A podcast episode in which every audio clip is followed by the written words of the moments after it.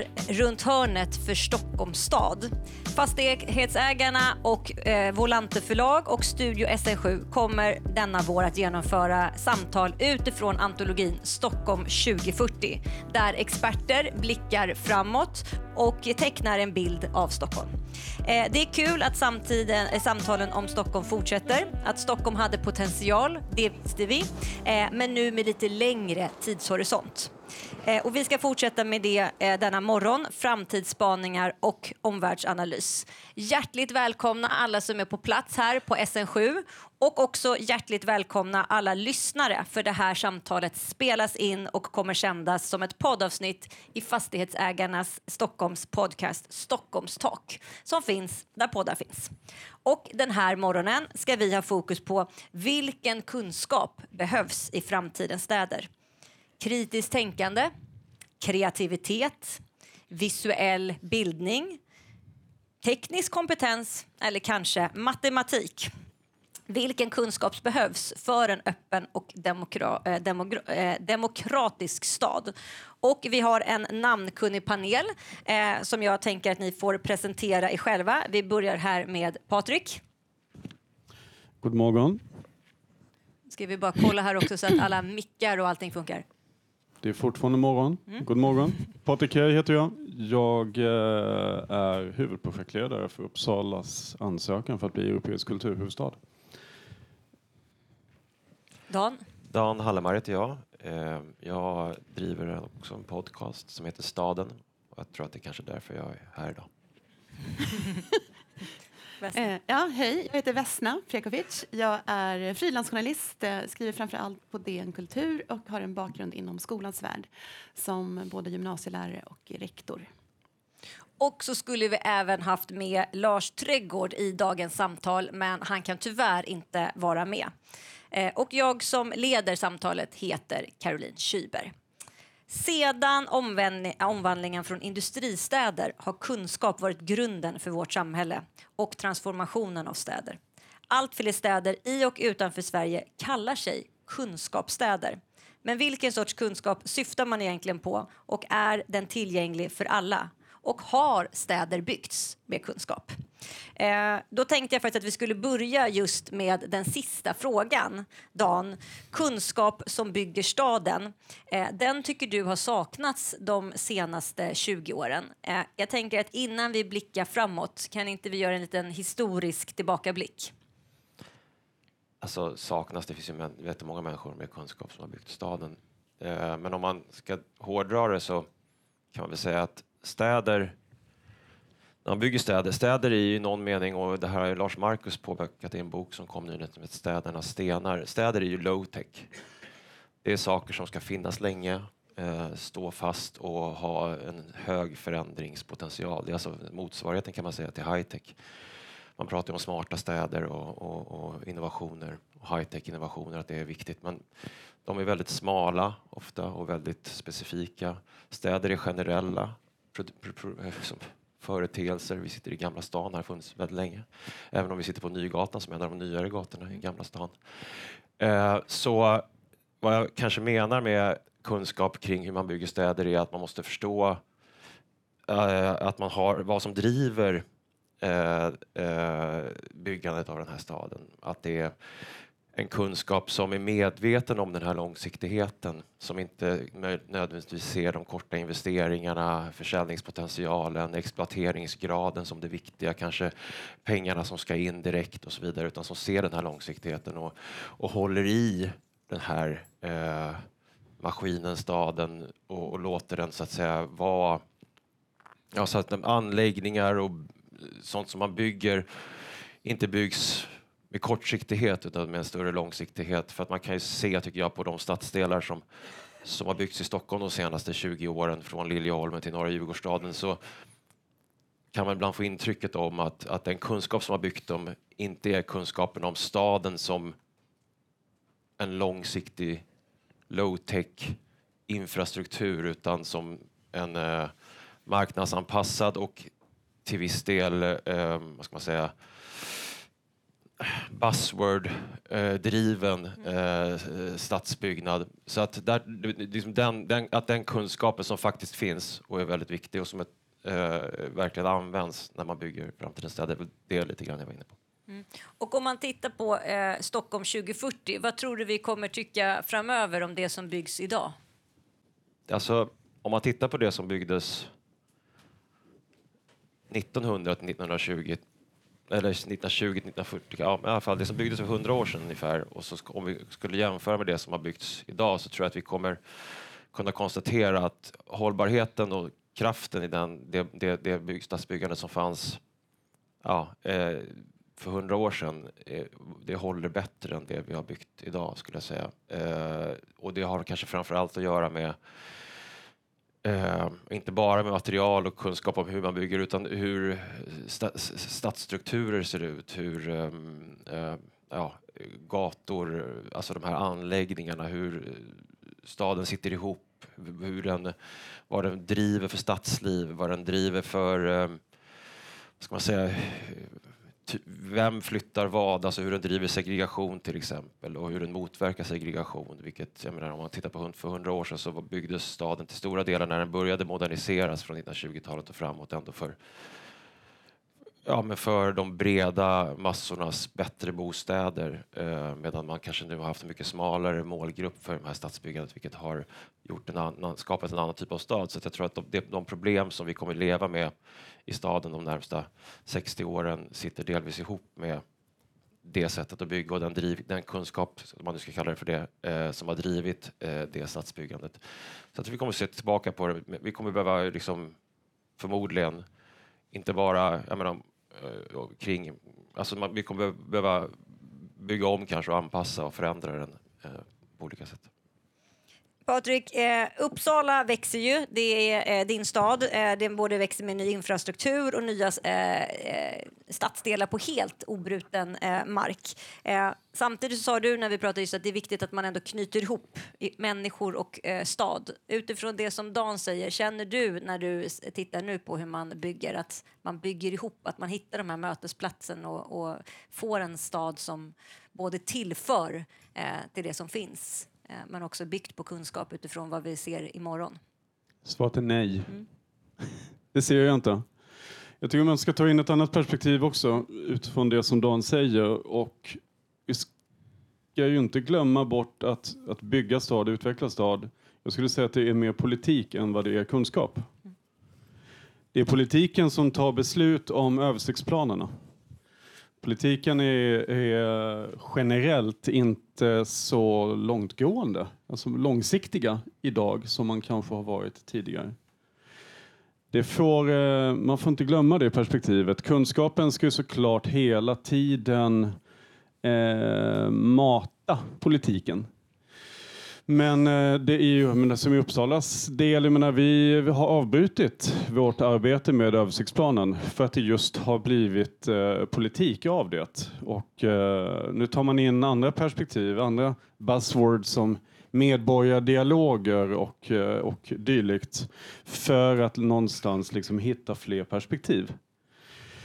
Eh, Anledningen till varför vi jobbar med det vi jobbar med i Uppsala, jag och mitt gäng, med politiskt stöd ska sägas, det är ju för att vi just inte ser att vi bygger ihop. Det som jag representerar, alltså kultursektorn i detta, jag menar det, vi, vi vet ju om att vi står inför enorma utmaningar när det gäller infrastrukturen. Vi, eh, I vårt fall, i vår kommun, så har vi, kommer vi inte ha möjligheten att bygga den typ av klassisk infrastruktur som vi kanske gjorde på 50, 60, 70-talet. Eh, vilket betyder att vi måste hitta andra ingångar i det. Eh, vi ska bygga 35 000 nya bostäder innan 2050 i tre stycken områden som är obruten mark, som du, som du nämnde, som ska byggas ihop med en spårväg. Då betyder det också att vi måste, vill jag hävda, lyssna på kunskapen. Och inte bara inom situationstecken, nu säger inte jag, nu sitter ju inga lokalpolitiker här inne, men de kan ju lyssna sen. Jag säger inte att politiken inte har kunskap, det är inte det. Eh, det finns otroligt kunniga tjänstepersoner såklart inom alla stadsbyggnadsförvaltningar. Men det räcker inte. Jag satt igår och pratade med just eh, en ansvarig för eh, urban forskning på Uppsala universitet och en lokalpolitiker. Efter att vi hade fått frågan av den europeiska panelen om kulturhuvudstadsåret. Beslutet kommer för övrigt idag 14.00 vilka städer som går vidare. Och vi pratade om just kunskap. Där urbanforskarna väldigt tydligt säger, men ni lyssnar ju inte på oss. Ni har inte lyssnat på oss de senaste 20 åren. Vad vi politikerna säger, ja men det är för att det vi representerar är politik. Det är en annan, det är en annan muskel. Så att det där måste vi nog, vi måste få in det där ännu mer i, i diskussionen för också koppla det till hur vi då ska kunna bli, men, ärligt talat, smartare eller klokare tillsammans.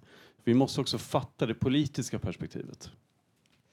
Tittar man på eh, antal kulturstäder så har ju de eh, ökat drastiskt de senaste åren, i alla fall om man kallar sig det. Och begreppet kulturstad syftar vanligtvis på en bred uppsättning av kunskapsområden och kompetenser som sträcker sig över bildning, utbildning, forskning, kultur och näringsliv för att eh, skapa ett dynamiskt och välmående samhälle.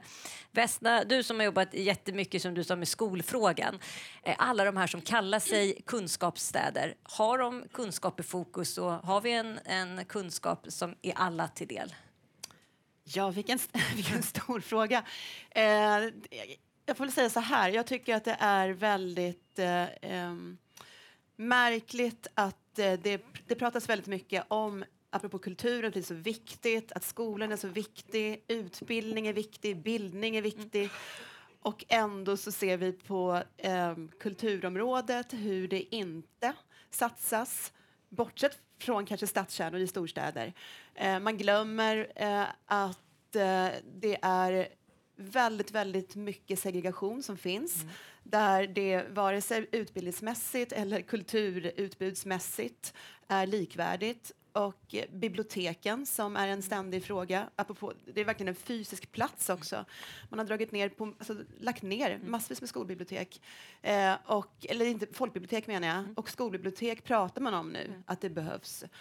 Uh, och nu kanske jag svävar ifrån din fråga, men jag började så här, tänka när jag hörde på er, er två tidigare också att apropå alla de här nya nya platserna, de nya stadsdelarna som finns. Jag själv bor i Årstadal som ligger väldigt, väldigt nära Liljeholm, då, Liljeholmskajen Årstadal. Eh, där har jag bott i 16 år och sen jag flyttade in dit har det byggts. Mm. Det byggs och byggs. Bostäder och, eh, och lokaler där det är mäklarfirmor, frisörer och sushi-restauranger. Och jag har, för några år sedan så tänkte jag, nu får fasen jag göra någonting åt det här. Så tänkte jag, varför finns det ingen, ingen kulturlokal här? Jag hade någon fantasi om att starta ett bokcafé. Eh, jag hade en vision om att där ska man sitta och mötas. Eh, för att kunskap och kunskapsplatser är för mig mötesplatser, vare sig det är en skola eller ett bibliotek eller en, en lokal i en bostadsrättsförening. Men det, för min del så gick det ju absolut inte att ens fantisera vidare för att det var såna enormt höga hyror. Mm. Eh, och, eh, och jag tycker att det där är så sorgligt när man ser hur nya stadsdelar byggs mm. och att man glömmer också allt det här andra som faktiskt behöver komma till för att, eh, för att vi människor behöver vara med varandra. Eh, jag tror att när vi hade lite kontakt inför, inför det här samtalet. Här, va, men vad är kunskap då? Det är så här, begreppet. Och för mig är det, det är verkligen, eh, det är en massa saker, men det är också fysiska mötesplatser där man får tänka, tala, vara tillsammans. För det är först när man också utbyter tänkandet och talandet och varandet som det uppstår kunskap. Och då måste det finnas platser för att möjliggöra det. Eh, och eh, jag vet inte om vi kommer komma in djupare in på skolan, men det är verkligen ett, ett, eh, ett svenskt sorgebarn just nu. Mm. Från att jag är född på 70-talet och det har ju hänt otroligt mycket. Allt ifrån hur, eh, nu kommer jag låta väldigt elitistisk här då, men det, skolorna är fula nu för tiden. Bara det. Mm. jag, ty jag tycker att det spelar roll. Eh, skönhet och kunskap eh, hänger ihop. Vad är det för miljöer vi är i? Hur påverkar platserna oss? Eh, och eh, att det finns en, en massa, massa, massa saker som glöms bort just när man också bygger nya skolor eh, och var någonstans de, de ska befinna sig, vad som ska finnas mer. För att det är, särskilt nu för tiden när det är så mycket annat som vi, vi säger ska ingå i, i utbildning och särskilt om man ska koppla ihop det som jag tycker man måste göra, eh, bildning till utbildning. Det var verkligen svar på eh, frågan och jag tycker att du eh, kopplar ihop det väldigt eh, bra. Dan? Nej, men, eh, jag kan ju prata om att bygga nya stadsdelar och jag kudos till Uppsala som vill göra det, eller jag vet inte, men det, det, det framtidens stad kommer att handla, skulle jag säga, till största del om att förvalta det vi redan har och utveckla det vi redan har. Alltså inte att bygga nya stora stadsdelar av flera skäl, eh, inte minst av av eh, liksom, konsumtionen av material och, och, vi måste liksom se oss omkring och se vad vi har och förvalta det och förändra det och bygga om det. Och så tycker det är intressant det där som, som, som Vesna säger också när det gäller då till exempel eh, det som sociologen Erik Klinenberg i sin bok Palace for the People kallar för social infrastruktur. Mm. Och då kan man ju tänka sig, okej okay, vi ska bygga en ny stadsdel och vi ska tillföra lokaler och mötesplatser och det ena med det tredje. Det tror inte jag kommer lösa egentligen någonting i kunskapsutvecklingen eh, i en stad utan det som kommer förändra någonting är hur vi egentligen hanterar de stadsdelar som redan finns mm och hur vi eh, så att säga utvecklar eh, eh, det där. Och jag kan ge, bara ge ett exempel apropå bibliotek då, som du nämnde Vesna. För det, jag gjorde, skrev en bok för ett par år sedan som heter Folkbiblioteket där vi besökte och skrev om folkbibliotek i Sverige. Och, det är helt sant att det läggs ner en massa bibliotek men det är också faktiskt sant att det byggs en del. Eh, Kista eh, har ju fick ett nytt bibliotek 2016 och en intressant sak som jag märkte när vi var där det var att de hade, eh, när jag pratade med dem som, som, som hade eh, varit med och byggt det där biblioteket så hade de 21 eh, stycken små rum mm. på biblioteket i olika storlekar från två till fyra till sex personer kunde vara i de där rummen. Så små, man kunde sitta och plugga och göra saker, ha grupparbeten eller så. Och det första han sa till mig, ja men fantastiskt, ni har 21 stycken rum, du, vi skulle kunna ha tre gånger så många. Mm. Och vad är det för någonting då? Jo, det är 21 rum som ligger i Kista galleria, fritt tillgängliga för alla. Eh, vi befinner oss alltså i stadsdelar där trångboddheten har ökat enormt de mm. senaste 20-30 åren, vilket gör att du har människor som bor trångt och som behöver någonstans för att för liksom utbilda sig och träffas och mm. sitta och plugga eller vad det nu är. Och där har man tillfört den här sociala infrastrukturen då.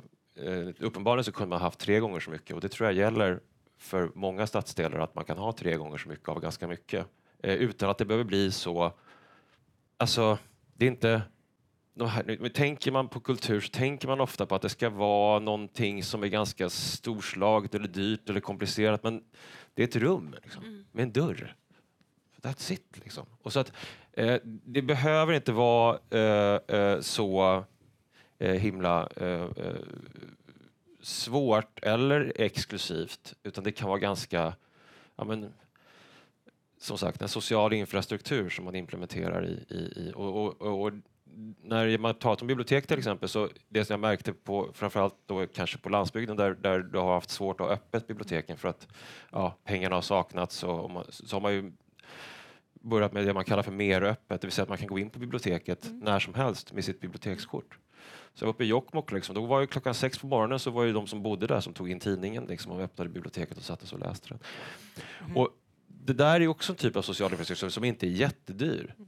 Eh, utan det handlar bara om att, eh, eh, ett kort som går att öppna en dörr och så vidare. Så att jag tror att man måste kanske tänka om och tänka att det är inte de stora projekten som ska lösa det här. Det är inte de nya stadsdelarna som ska göra det här utan det är hur vi manövrerar det vi har och hur vi öppnar upp de dörrar som egentligen kanske redan finns eller som egentligen bara behöver tillskapas i ganska liten, eller liksom på ett enklare sätt.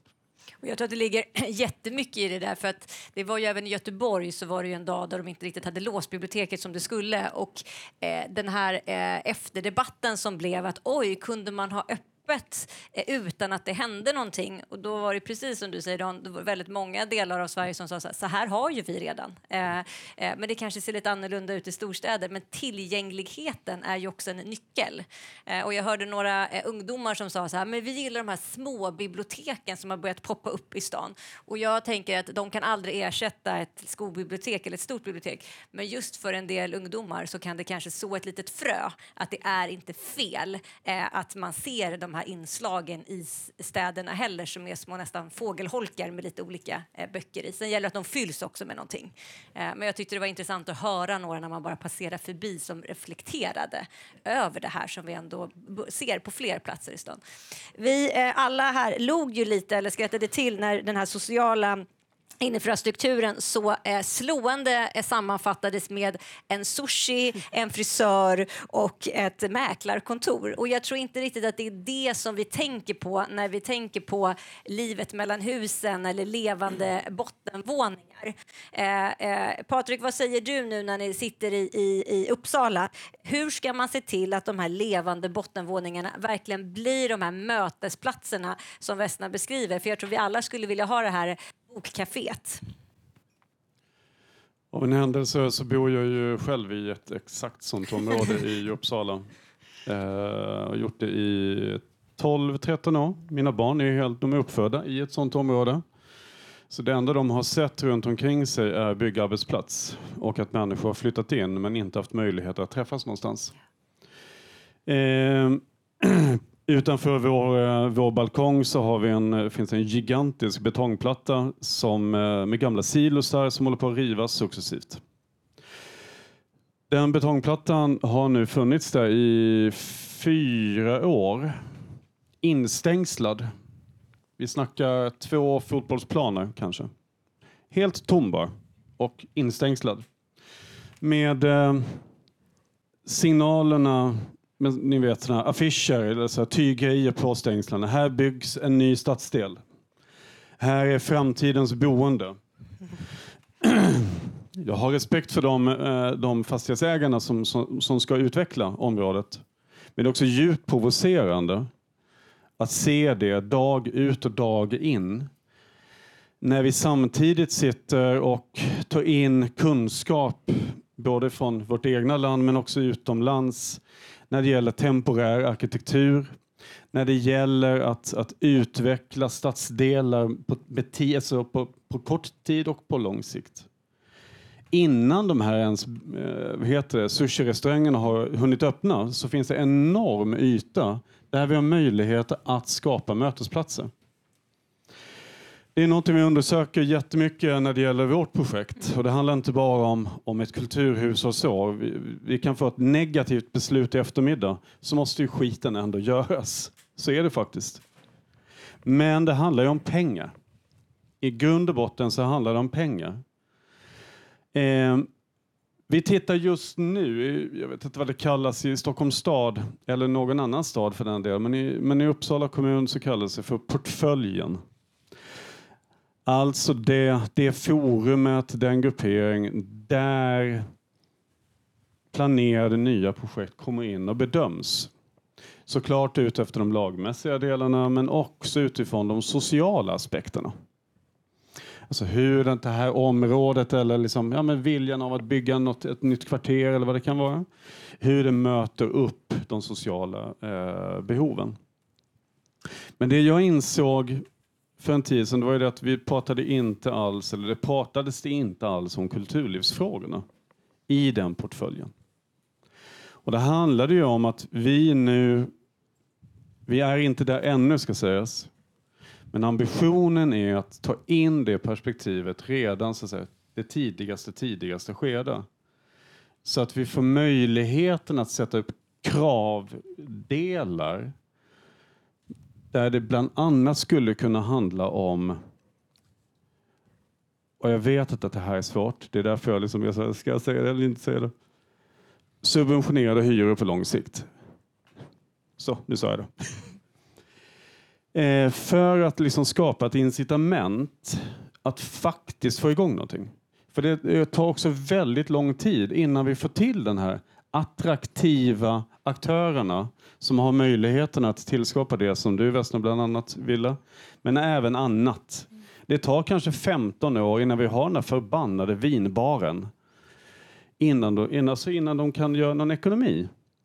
Men vi bor där. Det är det som jag liksom hela tiden driver in. Det är faktiskt människor som bor i dessa områden som måste ha möjligheten att kunna träffas. För vi träffas ju inte ens i våra trappuppgångar. Så att det, det är den liksom dragspelet, både hur vi kan öppna upp möjligheterna för de, de tomma platserna, men också för hur vi kan faktiskt använda eh, ytorna som, som ännu inte är attraktiva. Och där är ju kultursektorn en, en ganska så intressant del att titta på. Och vi har både pratat om det, det finns ju här i, i antologin och vi eh, kommer prata om mer om det. Men där är det ju eh, en ständig diskussion om det som ändå kulturen tillför och om de inte skulle kunna liksom få räkna hem det här eh, mer. Vesna? Ja, det bara slog mig att jag har ett väldigt fint exempel också mm. från min kära eh, lilla stadsdel. Jag, jag, älskar ju den plats där jag bor, eh, men jag är väldigt då irriterad också eh, på det här, så att det inte finns saker. Men för ungefär ett år sedan så eh, skapades det faktiskt en liten kulturförening som heter Kulturföreningen vid kajen, där de har eh, gjort en deal med, inte en sushi-restaurang, utan en hamburgerrestaurang nere vid, vid eh, Sjövikskajen där där de ordnar musikquiz någon gång då och då och lite andra saker. Och jag blev så glad när jag såg det. För det, dels var det också ett sätt, apropå att man bara behöver ett rum, en dörr och mm. att titta på vad som finns. Det finns tydligen lokaler. Mm. Eh, kanske kan vi ha ett litet samarbete. Och det tror jag är... Alltså, det behöver spridas, att bara det att, att komma på den idén. Just det, vi kan också göra det själva. Och bara en, en sak till som jag fund, eller tänkte på när du eh, nämnde Kista galleria och biblioteket där. Um, jag tycker att det finns en, en väldigt, väldigt viktig sak också att hela tiden tänka på. Det är inte bara, och det här är mina visioner nu, inte bara att mötas utan vilka är det som får möjlighet att mötas. Mm. Det, finns, det finns platser runt om i Eh, Eh, ja, men nu är vi i Stockholm. Vi kan titta på, jag behöver peka ut olika platser, men vi kan ta Kista. Eh, det finns gott om kvinnor som inte känner att det offentliga rummet är till för dem. Jag tror att biblioteket är fantastiskt. Och nu generaliserar jag. Där sitter männen på fikan och dricker kaffe och socialiserar. Mm. Och kvinnorna är hemma. De behöver också platser som är välkomnande. Och det tror jag är någonting som är allt mer viktigt att faktiskt tänka på när man också tittar på vare sig det är befintliga platser eller att man ska skapa nya. Hur kan vi få... För jag tycker att det är galet att det också är separerat, mm. men hur kan man då tänka för att det ska vara inbjudande, mm. intressant, välkomnande? Och just den här kultur, kulturföreningen på kajen, det, jag tror att det är ett, ett pensionerat par, en man och en kvinna, som, och de har då tid att engagera sig. Eh, det var ju fantastiskt om det fanns en kulturföreningen i Kista där man också kunde skapa eh, event, eller vad vi ska kalla det, eh, saker som händer som kanske är lite för långt då, just avståndsmässigt. Men det tänker jag att vi ofta glömmer. Att, för det finns små öar här och där, tror jag, där det händer saker där man kan tänka här borde vi göra si och så. Men om det verkligen ska vara en kulturstad som är en kunskapsstad mm. då måste, tror jag, kunskapen också byta plats lite då och då. Men generellt så är det ju eh, många lokaler som står tomma ja. väldigt stor del av dygnet, apropå liksom otrygghet, det är stängt. Eh, och då tänker jag även på skolor. Eh, Det har ju också varit en diskussion med, med de möjligheter till, till gympasalar där man skulle kunna ha liksom, aktiviteter för barn. Det skulle kunna även vara vuxna som utövar en, en sport. Det blir en mötesplats. Eh, eh, generellt, har du reflekterat över det, du som har jobbat så mycket med skolan, att inte skolor heller öppnar upp mer? Ja, ja, det är ju ett, ett enormt slöseri mm. såklart. Eh, och det finns ganska många skolor tror jag har just sina, eh, de skolor som har idrottssalar. Det är inte alla skolor som har det ens gång, men de som har det tror jag har samarbeten med olika idrottsföreningar. Min, när min dotter var liten så tränade hon gymnastik och då åkte vi bort till Mälarhöjdens skola där, där de tränade. Um, men, och det, är en jättestor brist på just idrottshallar. Men det tror jag man skulle kunna använda sig av mycket, mycket mer. Och jag vet faktiskt inte varför man inte gör det, om det har att göra med att det finns regleringar som att man inte får eller kan eller att det är så hög hyra eller vad det handlar om. Eh, det kanske någon, någon, annan här vet. Men det är klart att, att inte bara skolans lokaler utan många lokaler mm. som skulle kunna användas på ett helt annat sätt. Vad säger du? Alltså, vi har så mycket lokaler, både offentliga och privata. Hur ska man se till att, att de här används? För det är precis som eh, Dan så eh, perfekt sa, det handlar ju någonstans bara om att man öppnar upp den här dörren till det här rummet. Ja, om det, om det vore så enkelt. Mm. Under pandemin så fick, eh, så fick eh, jag och mina kollegor uppdraget att undersöka möjligheten att just eh, stimulera butikslokaler i Uppsala centrum. Vi hittade, jag tror det var 28 tomma lokaler. Och jag tror det var sju eller åtta fastighetsägare, olika fastighetsägare till dessa den gemena tanken var ju bara så här, men vi måste ju göra någonting. Alla vill väl ändå göra någonting med sina tomma lokaler. Eh, fullt så enkelt var det inte. Det var två fastighetsägare som var intresserade. Och det var de facto fyra av dessa 26 eller vad det nu var, lokalerna som öppnades upp som möjliga lokaler. Och det var för att det fanns en kostnad att öppna upp dem. Mm. Det fanns en omställningskostnad för att göra den här, liksom bara en möjlighet att bara ha det så här, som man inte var beredd att barta med. Eh, det fanns försäkringsproblematik eh, kring det hela som vi inte hade tänkt på en sekund, alltså i ärlighetens namn, innan vi liksom undersökte det. Det slutade med att vi kunde aktivera fem stycken lokaler, men ingen fick lov att gå in i dem. Så vi aktiverade dem med, med, med, med konstprojekt. Eh, inte en enda dörr fick lov att öppnas till dessa tomma lokaler. Men vi hör ju fortfarande liksom behovet. Men lokalerna är ju här, det är bara att öppna dörren. Och jag ska inte dra några cyniska slutsatser kring det. Jag ska bara konstatera att det här är någonting som vi tillsammans med fastighetsägarna och civilsamhället måste diskutera mycket mer för att hitta möjliga ingångar i det. För att lokalerna finns fortfarande efter pandemin, men det är långt ifrån okomplicerat. Mm. Dan? Uh, jättekul med sådana här lokaler som vi sitter i nu och sådana lokaler som i Uppsala centrum som du pratar om Patrik. Men det motsatta problemet finns ju också egentligen, det vill säga att det inte finns lokaler, att de är låsta av andra skäl. Eh, jag gjorde en studie av gemensamhetslokaler i, i, i Sveriges historia på uppdrag av Riksbyggen för, för ett par år sedan och då besökte vi bland annat Husby och eh, i Husby som byggdes av den eh, Stockholms allmännytta, Svenska Bostäder, eh, i början på 70-talet så hade man enormt stora visioner om mötesplatser. Det var pepprat kan man säga. Det var osannolikt mycket eh, gemensamhetslokaler som man byggde som drevs av olika delar av Stockholmsförvaltningen. eh, dels av idrottsförvaltning men också av bostadsbolaget själva, Svenska Bostäder. Och av alla de lokaler som man byggde där ute eh, har 80 procent eh, försvunnit, eller de finns inte där längre. Eh, och den största lokalen, det vill säga det som var Husbyträff eh, eh, la man ju också ner. Eh, det ockuperades ju i och för sig och protesterades mot det där men det försvann ju och sen så startade lokal eh, samhället ett eget hus som heter Folkets Husby som ju finns där nu. Men det drivs ju av ideella krafter med bidrag förvisso från, från, från det offentliga men ändå, den, den drivs liksom inte av staden själva och det har inte uppkommit utan det är ett civilsamhället som, som driver det där. Där träffade jag Inga Harnesk som hade bott i Husby sedan, sedan 1974 och hon hade sin lilla grupp som träffades där, de hette VIS, Vi i samhället. Mm. Träffades där varje fredag, eh äldre damer. Eh, och där eh, i, i och på, en av de här lokalerna som fortfarande var öppen, på en av gårdarna, så hade iranska pensionärsföreningen en lokal som samlade egentligen, apropå det du sa, hela Stockholm kom dit för det var den enda iranska pensionärsförening som fanns i, i Stockholm. Så då kom man resande från Södertälje rent av eh, för att gå på poesikvällar eller, eller midsommarfiranden eller vad det var nu de hade.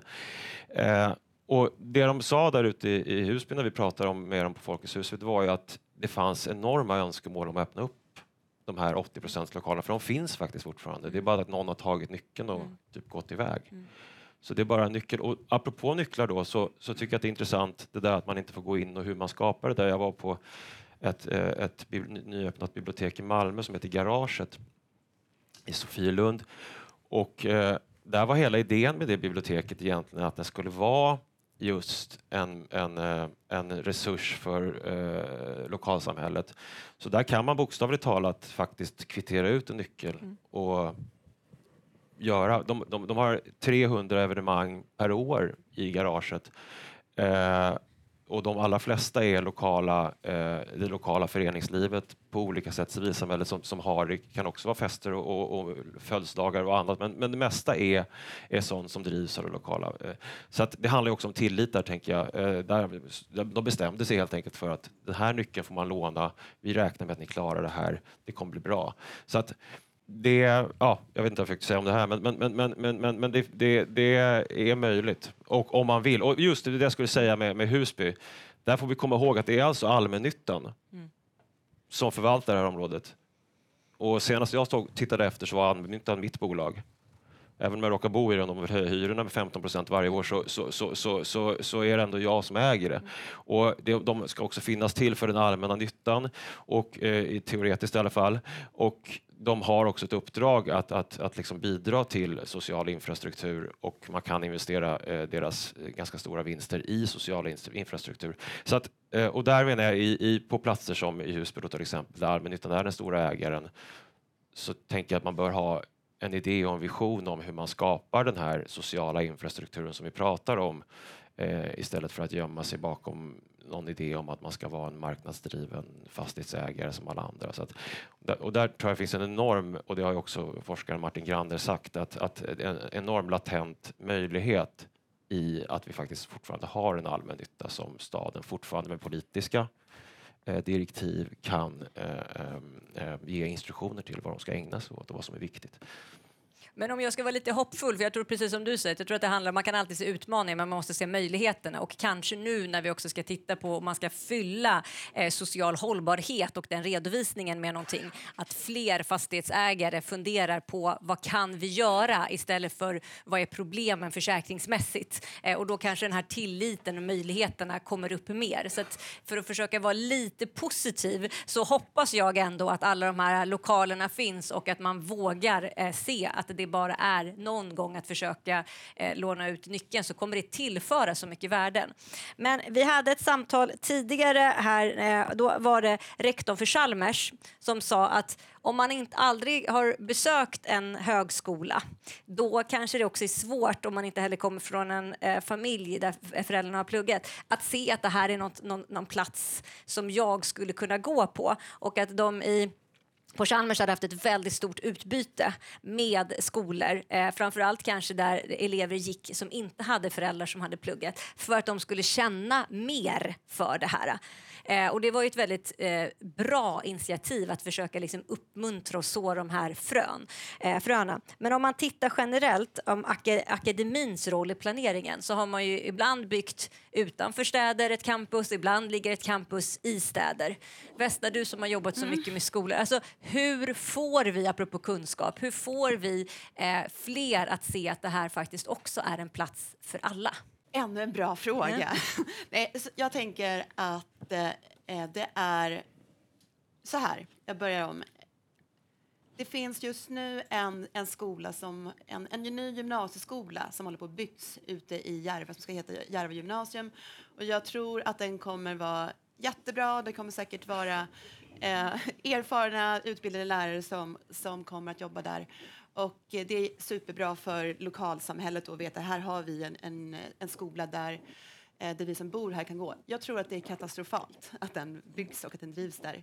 Hoppas ingen kommer därifrån. Det är verkligen, så blir jättearga på mig. Eh, och det har inte att göra med kvaliteten som säkerligen kommer finnas där, utan att det blir isolerat. Och jag tror att allting som, som vi, särskilt när man bygger nytt eller när man skapar nya platser för att utbildning, kunskap, bildning, att, eh, att se att man är en del av ett större samhälle än det lilla lokala. Det är så viktigt för barn och unga.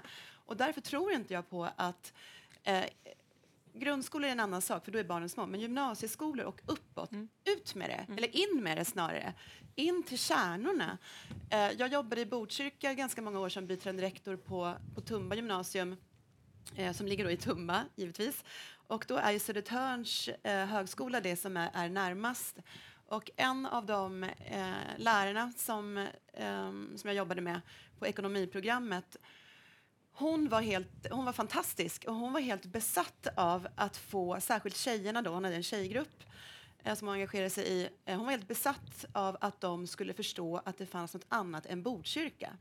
Så att hon tog dem i omgångar på pendeltåget eh, och så åkte de förbi Södertörn, Flemingsberg, bara det där är inte ert stopp. Det kan vara det om ni vill. Men nu åker vi vidare. Och hon visar dem Stockholms universitet, hon visar dem Handelshögskolan, hon visar dem KTH. Titta! Och det, jag får lite rysningar när jag tänker på det för att jag blir också väldigt upprörd. Det är väldigt fint. En fin historia, men också en väldigt upprörande historia för att de här gymnasieeleverna hade inte varit utanför Botkyrka. Och i deras begreppsvärld så var det ju jättebra då att det fanns någonting så pass nära, för det var också tryggt och det var på något sätt som att det var lite förutbestämt. Det här verkar tillhöra oss, för det är närmast oss. Eh, så därför tycker jag ju att eh, ju mer man kan liksom, bygga eller eh, skapa eller visa vad en, vad en stad är. Liksom, var finns möjligheterna? Eh, och för mig ligger möjligheterna i att möta andra. Möta dem som, de personer, de människor som inte är som jag. Men också då eh, möta de platserna. För att eh, det är bara på det sättet som nu låter det här jätteflummigt hör jag själv, men liksom både vi som individer kan växa, utvecklas, vidgas och som samhälle. Vi behöver hitta de här platserna. Eh, men då måste vi också eh, ibland få hjälp med att inte begränsa oss. Och jag, jag tycker inte alls att det låter flummigt. Jag tycker att det låter väldigt tydligt. Och det var som du sa, det är ganska handfast att sätta folk på en tunnelbana och se till att presentera nya delar. Och så behöver man ju göra när, man, när vi har byggt ett samhälle som inte är eh, ihopbyggt för alla och där det inte känns naturligt att sätta sig och göra den resan själv. Ja. Eh, så att jag tycker att det är vä- väldigt viktigt att eh, eh, eh, hjälpa till och bygga ihop samhället. Eh, när man tittar på Uppsala, eh, Patrik, vad säger du där? Har, har man, nu när man bygger nya stadsdelar, är det någon stad som är en kunskapsstad så är det väl Uppsala. Hur, har man, hur ser man eh, skolor och kanske även då Högskoleakademins roll där? Om vi börjar med akademin. Eh, av en händelse så har ju Uppsala universitet som väl huserar cirka 35 till 40 000 studenter. Eh, de tog fram en utvecklingsplan som heter Utvecklingsplan 2050. Presenterades här eh, precis innan pandemin. Syftet med den eh, var att de identifierade att det fanns utmaningar hur de hade byggt sina campus. Eh, och eh, hur kopplingarna däremellan var. Eh, vissa delar av Uppsala universitet är ju som bekant väldigt gamla. Eh, men då var det framförallt fokus på det som hade byggts från 60-talet och, och framåt. Ehm, eh, vi, jag och mina kollegor tittade igenom det här, skrev en remiss på det. Mötte dem och då sa jag till, till, eh, till de ansvariga, bland annat rektorn, att eh, jag tycker att ni är otroligt modiga som, som har gjort det här arbetet. Varvid de blev, blev glada. Eh, då fick jag också säga, men jag tycker att ni är modiga över att ni faktiskt är så sanna med att ni har misslyckats fullständigt med att bygga ihop dessa olika noder som ni, som ni basunerar ut att ni, ni har. Och det är precis vad de också insåg.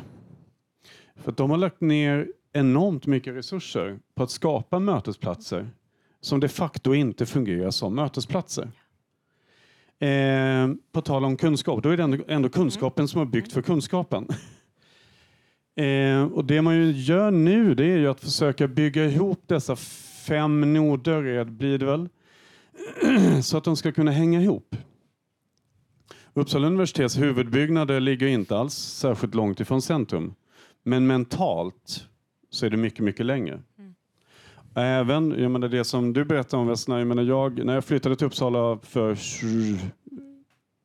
25 plus år sedan för att fortsätta mina studier. hade jag aldrig varit där tidigare. Jag blev livrädd för de kraven som de här monumentalbyggnaderna sätter på en. Jag hade aldrig besökt den typen av byggnader tidigare.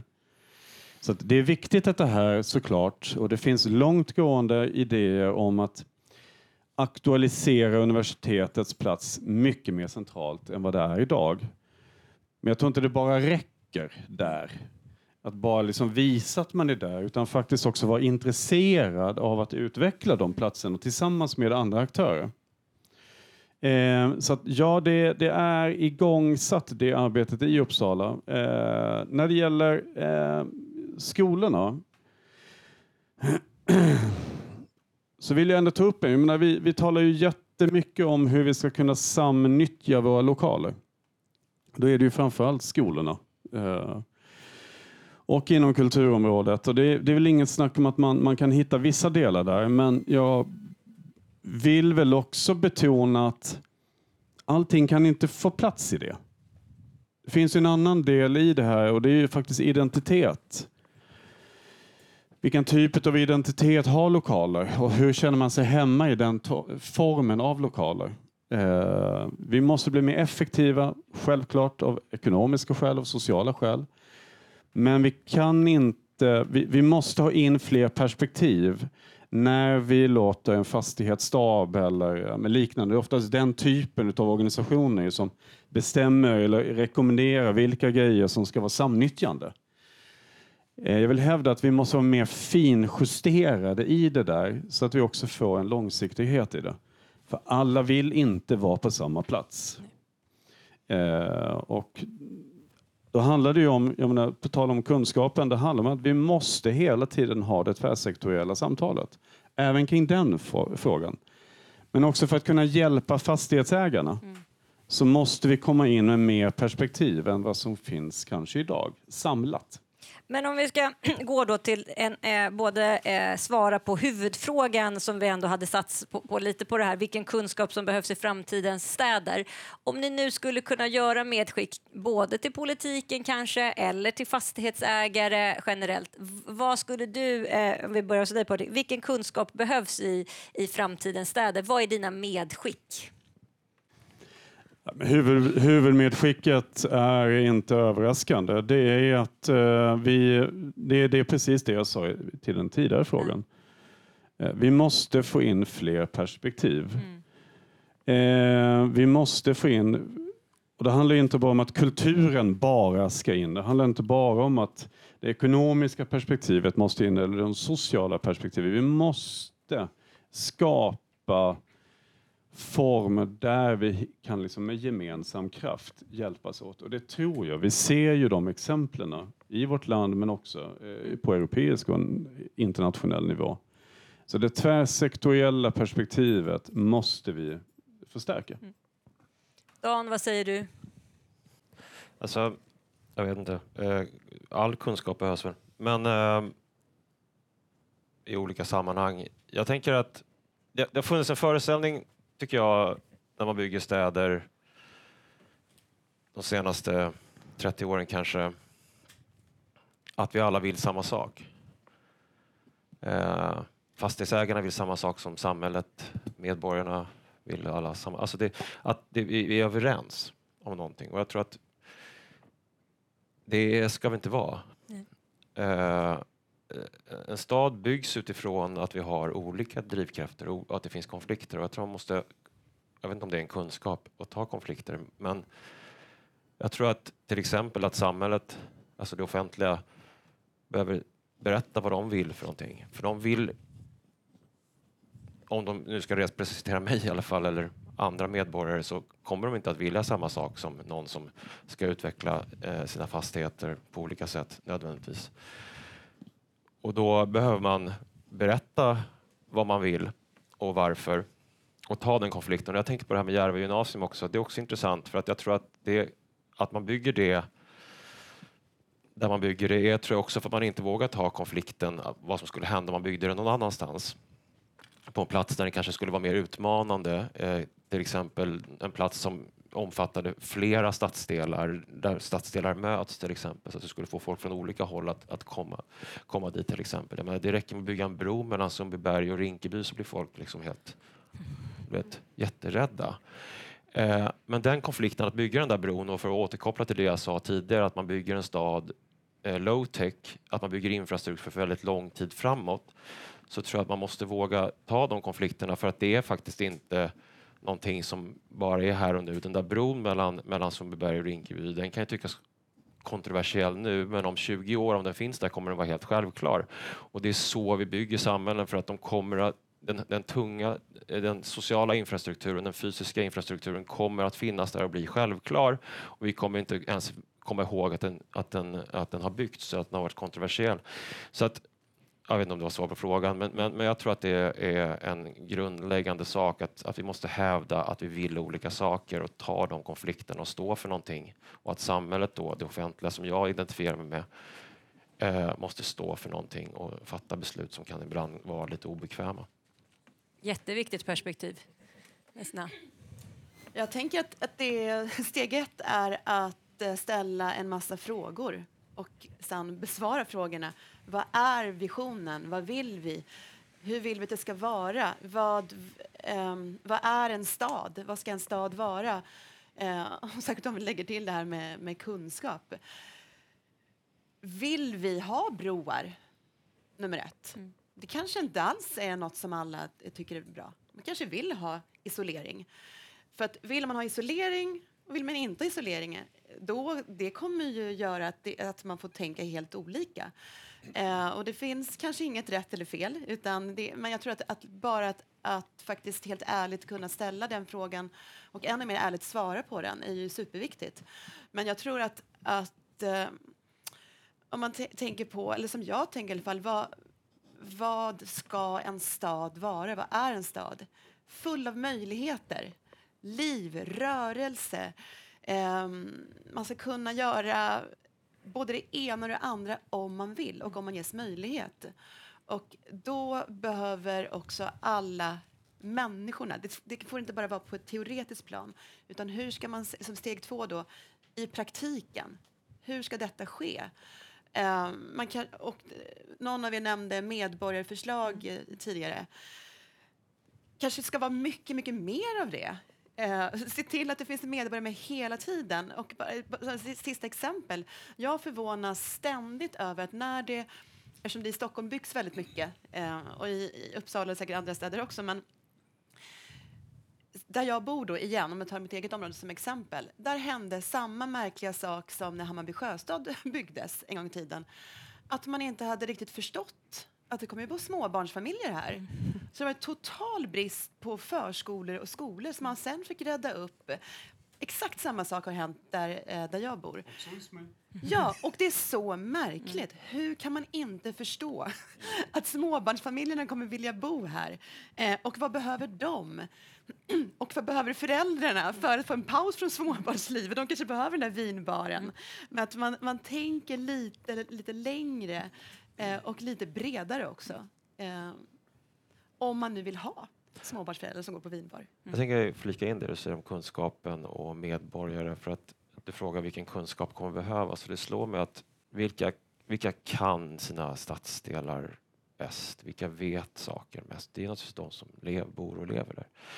Och jag tror att den kunskapen måste vi kanske i högre utsträckning förstå, de drivkrafter. Jag tror till exempel inte att, att, att det saknas eh, föreningar, att det saknas engagemang, att det saknas drivkrafter. Även om det tog ett tag innan de dök upp eh, i, i Årstaberg så dök de ändå upp och, i sam och då har det ändå kanske bara funnits i 15 år, det, den stadsdelen. I stadsdelar som har funnits i 60 år. Där finns kunskapen. Vi måste bara gå ut eller vi, men man måste helt enkelt bara vara nyfiken nog för att förstå och hitta den, hitta nyckelpersonerna som sitter på den där kunskapen och sen ta vara på den kunskapen när man skapar den här staden så att den inte flyger, kunskapen flyger in ovanför en stadsdel och ska släppa ner sina kloka tankar och sen ska det liksom gro på något sätt. För det gror redan. Jag är, jag är 100% säker på det. det. det. känner jag varje gång jag är i, i Jokkmokk eller i, i, i Bagarmossen, var man nu är någonstans.